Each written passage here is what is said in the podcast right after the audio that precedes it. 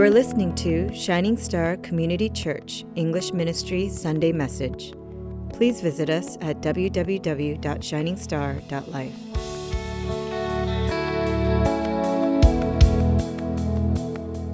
You've heard that saying before children grow up so fast. Can, can I hear all the mommies and daddies say, Yeah, yeah, it's true.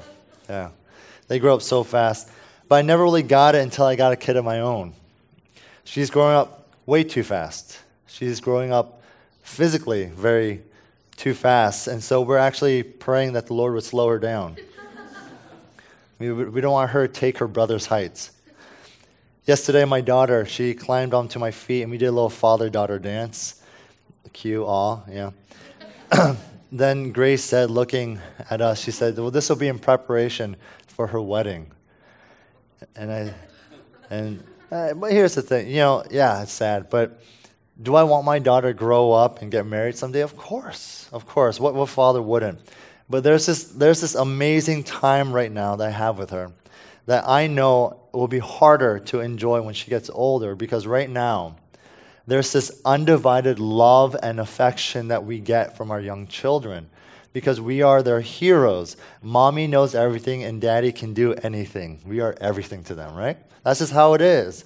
And so we lavish our affection onto our children, and it's then returned. Yeah, believe it or not, it's actually reciprocated, returned with a wholehearted simplicity that would make any grown man or woman just melt. They just look at you with their eyes, just, you know, just adoringly looking at you. And here's the thing children, they will grow up and they will start soon exercising their independence. And so, as a youth pastor, I see that every day. All right? We have to start teaching them to take care of themselves. And sometimes that means we need to simply stand back, making sure we don't interfere while they make their mistakes and hopefully learn to fix them too. And it'll be inevitable, and it'll also be inevitable that one day they'll discover other people. And their love and affection for us won't be like how it was before. Instead, my little girl's affection and love for me will be a little bit more reserved and won't be, will be a lot less exclusive. But at the end of the day, it's okay. Because I know there will come a day where I'll miss these younger days and when I'll miss dancing with her on my feet, when I'll miss running, her running to me anytime she's afraid or just happy. Now, I'm not saying all this to pressure you guys into getting married and have kids or anything like that. I'm not. But because this text reminds me that God's relationship with his children is actually very similar to that of our relationship with our children. God is all powerful, all powerful. He is so infinitely great, and we are so far from his equal, and yet there's this call right now from this text for us to forever retain that special childlike quality with him, childlike faith. Now, there are definitely some parts in Scripture. when you read it, you're kind of scratching your head and taking a double glance, like, what does this mean? What is this about? But then there are verses like verse 5 that are words that we simply cannot live without. If this truth from verse 5 was not in the Bible, I'll admit, I would probably resign from ministry right now because there would be no way in the world that I'd be able to do what I'm doing without God's leading and wisdom. You get that? Verse 5 says, If any of you lacks wisdom, let him ask God, who gives generously to all without approach, reproach, and it will be given him. That's our first point. Ask God for wisdom if you are lacking. Ask God for wisdom if you're lacking. And I want you to turn to your neighbor and humbly and lovingly say, You're lacking.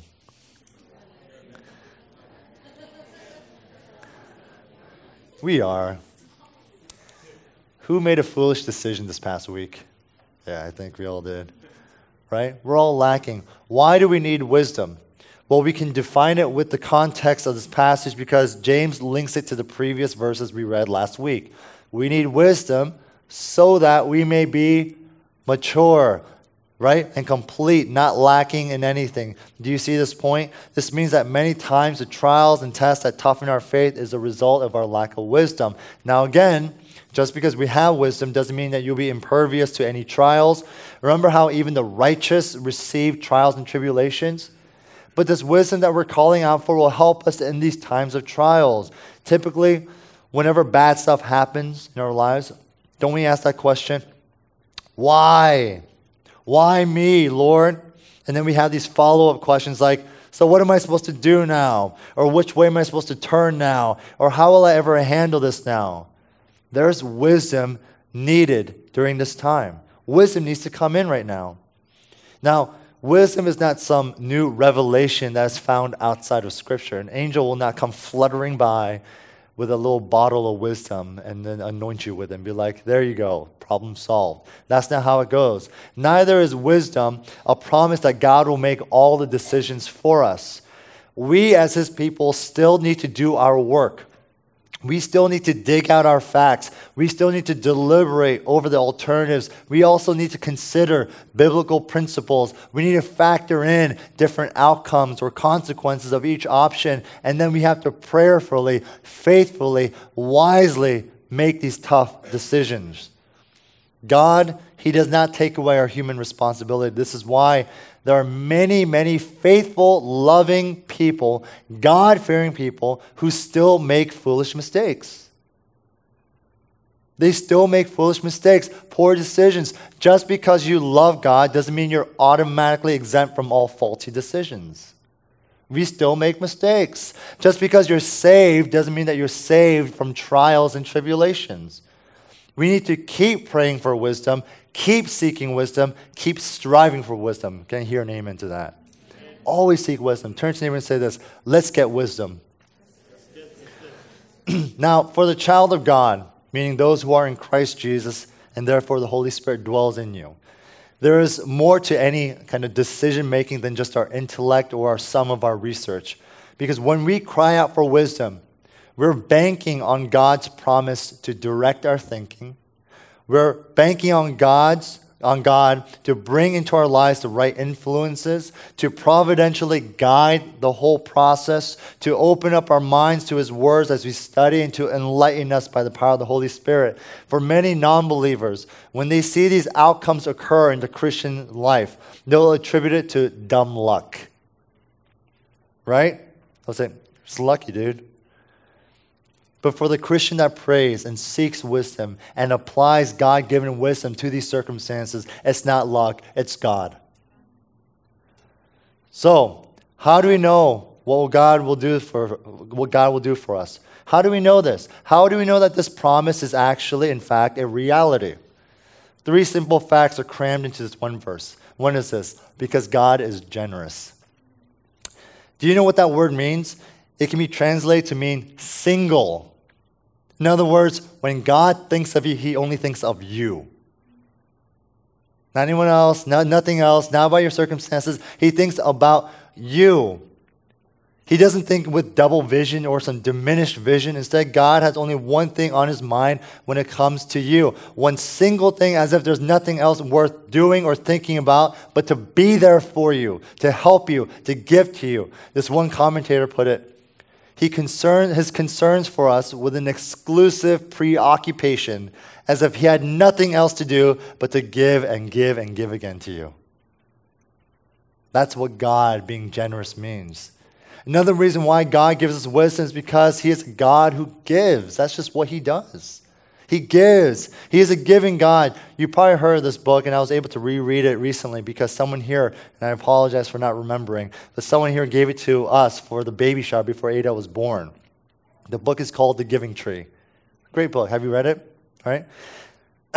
but unlike the tree that gave and gave until it really had nothing left to give, God's nature is not only to give, but He can give without any limitations. It's in God's nature to give and give and give. When we ask God for wisdom from Him, He doesn't become less wise like the giving tree did. He doesn't become less.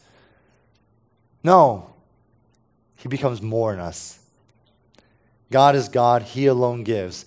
And lastly, God, He gives without finding fault in us. Now, uh, not too long ago, whenever I, ask, uh, I asked Ada, I said, Ada, do you want food? And she'll say, no. But then I'll eat the food. And after seeing me eat it, what will she say? Eat! Like she wants it. And I'll rebuke her and I'll say, I asked you before. You eat when we all eat. And of course, I'll give it to her, but I'll rebuke her. I'll rebuke her. Well, God, He doesn't respond to our asking or petition and then throw insults at us for asking. He doesn't rebuke people who ask for more. He doesn't find it offensive when people ask to receive. He doesn't humiliate the receiver. He doesn't scold us because we fail to use other gifts and now lack wisdom. Remember, God's generosity is measured by who He is, not by what we deserve. You get that? He gives based on who He is, not based on what we deserve. We don't deserve anything. But He gives because that's who He is. That is His nature. He gives. This means we have to ask. If any of you lacks wisdom, we need to ask God for wisdom. Amen? Amen? It doesn't matter how bad your situation is, it doesn't matter how desperate you are. God wants you to ask. I remember many years ago when I was on the praise team and I was a praise leader. Yeah, there was a time. And my dear sister Becky was also our female vocalist at that time, too. We were both younger. and Becky, our sister Becky, was doing already a million things, like she is right now, pretty much. Right? And she was doing so many things, and, and, um, and there was at that moment, I just, I didn't have the heart to ask her to do another thing. I just didn't have the heart to ask her. And then she sensed that, though. There was a disturbance in the force. And she saw that there was, I wanted to say something, but I was like, um, I won't. And then she looks at me and says, If you don't ask, the answer will always be no. And I remember that, which is why I haven't stopped bothering her since. We need to ask. It would be foolish not to. Let's seek wisdom from the only one who can actually give it. It doesn't come from worldly experience, this wisdom that I speak of. It doesn't come from intellectual gain as much as people like to think it does. True wisdom comes from God alone. True wisdom. So we need to ask God for wisdom. The second point is that God, He expects committed faith. Oh, that C word again. Weren't we, weren't we done with that from Nehemiah? Committed faith. Now, from verses 6 through 8, James, he lays out description of what God does not want. God, he doesn't want fad faith. This is where you just try religion. Then you try that one. Then you follow this guru. Then you follow that one. And then another. Tomorrow I'll be attending the Southern Baptist Conference until Wednesday in Ohio. Go Cleveland. Actually, I really don't care. this means I'll be yet again on a plane. It's not that I'm scared, it's just that I'm big. And planes are small. I feel like Gulliver. Well, an interesting point I've learned is that I've learned that there's a reason why airport runways are so long. Now, you guys are probably thinking, well, duh, Pastor Dave, because planes need it. Good answer. No, it's not just that. It's because it takes that much runway not to just get airborne, but if something were to go wrong, God forbid, something were to go wrong tomorrow, but if something were to go wrong just before liftoff, there will still be enough time to get back down and stop. However, there is a point called refusal speed, where once you've passed that point, during the liftoff, you're committed. And one way or another, you have to either make your plane fly or crash. No other choice but that. I think when it comes to faith commitment, many of us are kind of teetering before that refusal speed. We're scared of getting to that point of no return. It's time to stop playing games with God. If you are, it's time to give it up. God, He wants your whole heart. I've had to talk to some people in the past for keeping their significant others on the shelf. You get what I'm saying here? Because they're just waiting for something or someone better to come along. That's not right. And sadly, that's what we do with God too. That kind of faith that's mentioned here is trying to get airborne without ever actually getting above the taxiing speed. It's safe, but you'll never fly either. If you want to fly, you have to turn the engines at full speed. You got to release the brakes. You got to roll down the, the runway toward the other end and hold nothing back. The only way to truly know God, and hear me out, the only way to truly know God is to go full speed ahead into Him. That is the only way. The only way to learn how to swim is to jump into the deep end, not just dabble your toe or wade in ankle deep water. This is the only way to know if God is true or not. And perhaps right now you're scared. You're scared. You don't know what's on the other end. You're scared of going all the way to that. I want to share with you a popular quote from C.S. Lewis, The Lion, the Witch, and the Wardrobe. Aslan is a lion, the lion, the great lion. Oh, said Susan. I thought he was a man. Is he quite safe? I shall feel rather nervous about meeting a lion. Safe? said Mr. Beaver. Who said anything about safe? Of course, he's not safe, but he's good. He's the king, I tell you. When you give your whole heart to God, it will be dangerous. It will be dangerous because you will step out of your comfort zone. It will be dangerous because you will be so stretched. It will be dangerous because you will face persecution and humiliation. You will be misunderstood. There will be divisions in your life. Friends will leave you. Family may mock you. You will be labeled and discriminated against, but you'll have God, and He's good. Do not be fearful of God, but be fearful of never meeting Him. This complete trust is the type of childlike faith and relationship that He wants from us. What wouldn't you do for your child? You lavish your love on them. You take their hands. You guide them carefully. You teach them. You praise them endlessly for the things and wonderful things that they do. You also think for them too. You stay several steps ahead of them, protect them from harm. And with a single minded devotion, you pour out your life unto them, don't you? That's what parents do. But don't you see, that's exactly how God treats us during the most difficult times of our life, God, He's unfazed.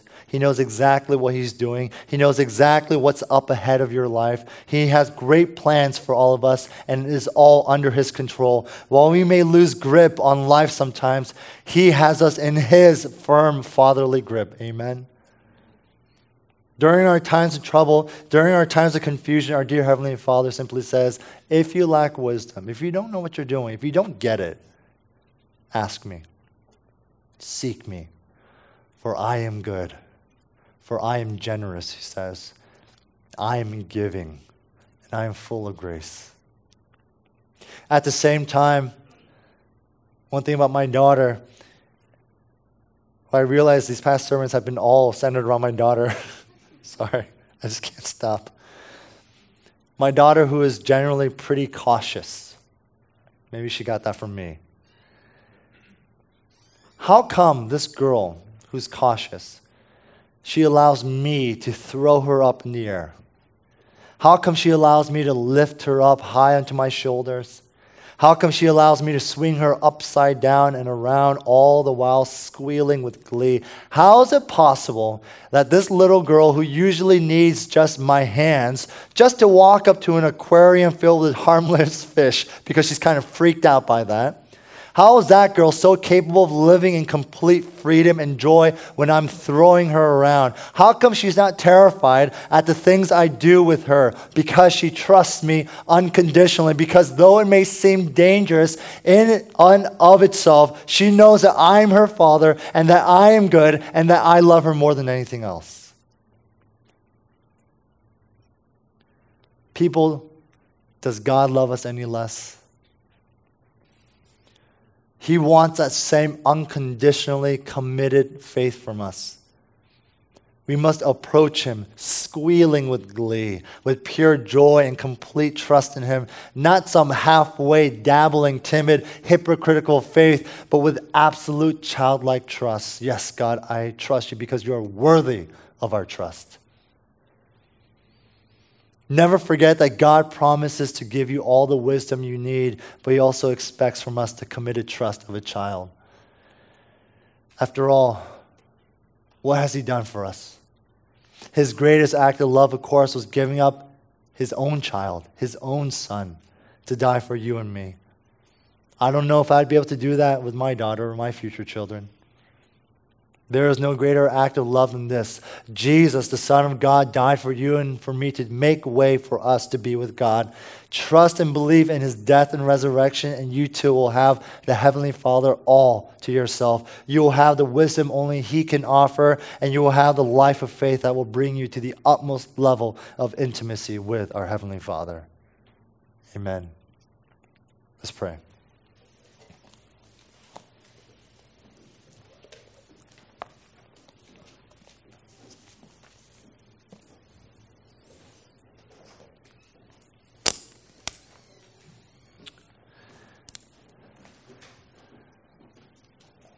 So, dear Heavenly Father, we just thank you for this opportunity to hear your word.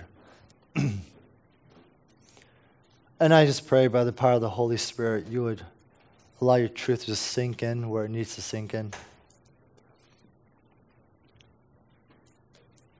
Any type of doubt or unbelief, God, would you break that apart? Because we know the only way to really understand and know and see your truth is by and through your grace and mercy. Isn't something that we can just read and be like, oh, this is it? No. We need you, God, to bring us to you, Father.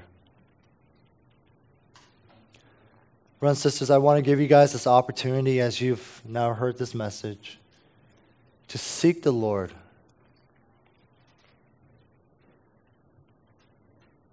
With your childlike faith, come before Him unadulterated, purely, gleefully. Don't you want that kind of relationship with Him? Complete trust, complete faith. It doesn't matter how bad the circumstances might look, it doesn't matter how bad you might feel, but knowing who He is. Sure, it's dangerous. Sure, it may seem risky. But we don't live our lives based on the scenarios. We live our lives based on His character. That He is good, that He is loving.